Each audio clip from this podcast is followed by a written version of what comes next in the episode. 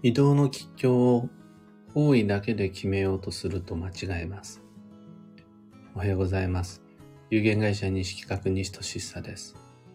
発行から20年、累計8万部の運をデザインする手帳、有機暦を群馬県富岡市にて制作しています。有機暦の発売は毎年9月9日。現在はお得な先行予約限定セットのご注文を受付中です。で、このラジオ、聞く暦では毎朝10分の暦レッスンをお届けしています。今朝は、行くべき確かな理由の効能は強方位の悪影響を上回るというテーマでお話を。移動のよし運の良し悪しを判断する際の目安の一つとして方位学というのがあります。基地方位と強方位。今から移動しようとしている目的地はどっちになるのかという考え方です。これは暦の上できっちり、きっちりサイクルで、もうかなり揺るぎないサイクルでビシッと今年今月はあそこが基地、今年今月だとあそこは今日というのは決まってきます。もう180年サイクル、ぴったり等間隔で基地今日が決まってきてしまうので、それに照らし合わせれば、距離の遠近とか、行く理由、理由、都合とか、時代の流れとかに全く関係なく、強方位は強方位だし、基地方位は基地方位です。そうやって、方位学という180年周期サイクルだけを判断基準にした場合は答えは揺るぎなく、単純明快です。もうスパッと割り切れます。ただ、その移動の利点、移動しようと思った根拠、メリット、みたいなものを無視すると、運の良し悪しを読み間違えてしまうので気をつける必要があります。例えば、確かに強方位だけれど、移動の負担が少ない。移動のコストが非常に少ない。とか、確かにその場は強方位だけれど、すごく雰囲気が良い場所で行くと元気になる。とか、その場所定期的に通っていて、自分の癒し、ボディケア、メンタルケアに役立つ。なんていう効能を全部無視して、方位が良い、方位が悪い、だけで、吉居判断をしてしまうと、強方位を犯すことで受ける強作用と、お気に入りを諦めてしまうことで失う効能。この足し算引き算を読み間違えちゃいます。の強方位の強作用とお気に入りの効能。どっちがより大きいのか比較検討した上で答えを出さないと、法医学というその理論上の名目上の悪影響に、で目、目を奪われるような感じになっちゃって、どんどんどんどん運は悪くなっちゃう。運が悪くなるというか、自分にとって運が良い場所を失っていくことになってしまう。この悪循環は気をつけた方が良さそうです。そこを訪れるにあたって確かな理由、具体的なメリットがある場所は、たとえ強方位であったとしても、方位以外の効能が大きいので、結果利用した分だけ運は上がります。だから、方位の吉凶だけを理由に自分の大切な場所を諦めない方が人生トータルで見た場合は良い行動計画になります。暦の上では確かに強方位だったとしても、そこを継続的に利用することの方が良い運のデザインになったりするわけです。方位の吉凶だけで人生を決めてしまうというのは本当に不自然です。もう色だけで服を選んだり、栄養素だけで食事を選んだりしてしまうのに似てる気がします。その移動によって得られる幸運と良縁が少ないなら、まあ、要は行く理由が大してないなら、教法医やめた方がいいです。もしくは、どんなに理由がいっぱいあったとしても、教法医に行く不安、リスクの方が大きいなら、行きたくない。行かなくちゃならないとは分かってるんだけど、行きたくないって自分で思ってる。もしくは、の自分では行くべき理由があるんだけども、あまりにも周囲の反対が大きい。周りに迷惑をかけてしまう。周囲からの心配がすごく大きい。っていうことだったら、もうそこまで来たら方位の吉凶に関係なくその移動は諦めた方がいいと思います。トータルで見て、そっちの方が良い運のデザインになります。一方で、仮に強方位が、まあ、ちった心配だったとしても、それを上回る大きなメリットがあったり、周囲からの後押しがあったり、また、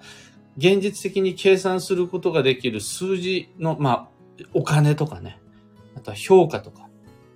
そういった必要性、えー、理由があるならば、その移動は諦めない方がいいです。そうすることで、より運は良くなるから、もう一回、ちゃんと計画を練り直しましょう。そうやって手に入れた経験や実績、まあ確かなこの手触り感は、その法医学とは違うかもしれないけれど、理論上確かな運の世界で説明することのできる幸運だったりするので、方位を無視するという意味ではなく、方位の吉凶を上回る理由として大切にしてまいりましょう。とまあ、今朝のお話はそんなところです。三つ告知にお付き合いください。一つ目が有機暦先行予約限定セットに関してです。8月の8日までお得な先行予約のご注文を受けたまわります。とにかくお得です。価格が安く、オプションを付け足せて、かつ、一般発売日よりも2週間以上早く手に入ります。ぜひご検討を。と、二つ目の告知が、各地での暦のお話し会に関して、6月22日木曜日が仙台、7月3日、宇都宮、7月11日、船橋。この船橋のみ、お話会今満席でキャンセル待ちです。6月22日仙台と7月3日宇都宮は、好き好きウォッチングです。なのでお申し込みのメールお待ちしています。最後3つ目が、5月の27日土曜日、今週末の土曜日に沼田のゼロカフェさんというところでイベント開催します。旅飽きないという僕が参加している行商チームのイベントです。ゼロカフェさんの飲み物、食事も美味しいし、あとは出店している旅飽きないチームもレコードあり、お菓子あり、マッサージありの僕は、鑑定、15分2000円の鑑定ありです。超女装の予定の一つとしてぜひ遊びに来てください。先行予約もお話し会も旅飽きないもそれぞれの詳細は放送内容欄にてこの後ご紹介します。後で見てみてください。さて、今日という一日は2023年5月22日月曜日一粒万倍日。超女装の5月で、かつ2022年の節目の時です。やることいっぱいありますが、ガス欠にならないように気をつけながら、ここからさらに忙しさを演出していく頃合いです。今日の幸運のレシピは、新じゃが。旬の新じゃがいもが吉です。今日のキーワードは、経験、実体験を活かす。その心は、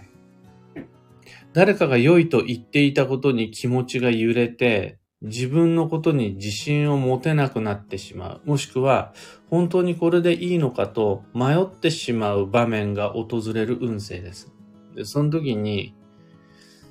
確かに、の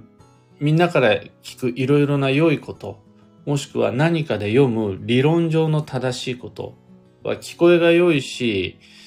立派だとも思うんだけれども、自分が確かにこの手で味わってきた現場の現実の方を優先です。本当にそんなもんかなと思ったとしても、私が過去確かに味わったことのあるあの手触りの方を大切にした方がいいです。具体的な実体験に勝る判断材料はないから迷う必要なしです。以上迷った時の目安としてご参考までに。ところで、聞く暦ではツイッターにてご意見ご質問募集中です。知りたい占いの知識や今回の配信へのご感想などなど、ハッシュタグ、聞く暦をつけてのツイートお待ちしています。それでは今日もできることをできるだけ、西企画西俊久でした。いってらっしゃい。ビートさんおはようございます。エヌシャンティさんおはようございます。エポさんおはようございます。なんとなく今日のみんなの街は良いお天気っぽいですね。群馬県富岡市は薄曇りです。でも、外は明るいです。クーさん、小川ともみさん、ともみさん、おはようございます。そちらは曇り空ですね。ともみさん、昨日ありがとうございました。えみさん、ひでみんさん、アルココさん、タカさん、ロミさん、ココさん、おはようございます。はなさん、おはようございます。出遅れたのでアーカイブ聞きます。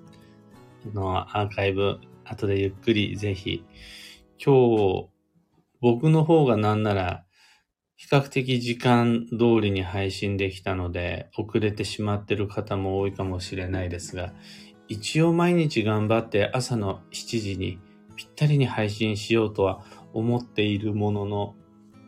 今日も猫の二度寝の誘いに負けまして、6時半には起きたんですが、ちょっと遅くなってしまいました。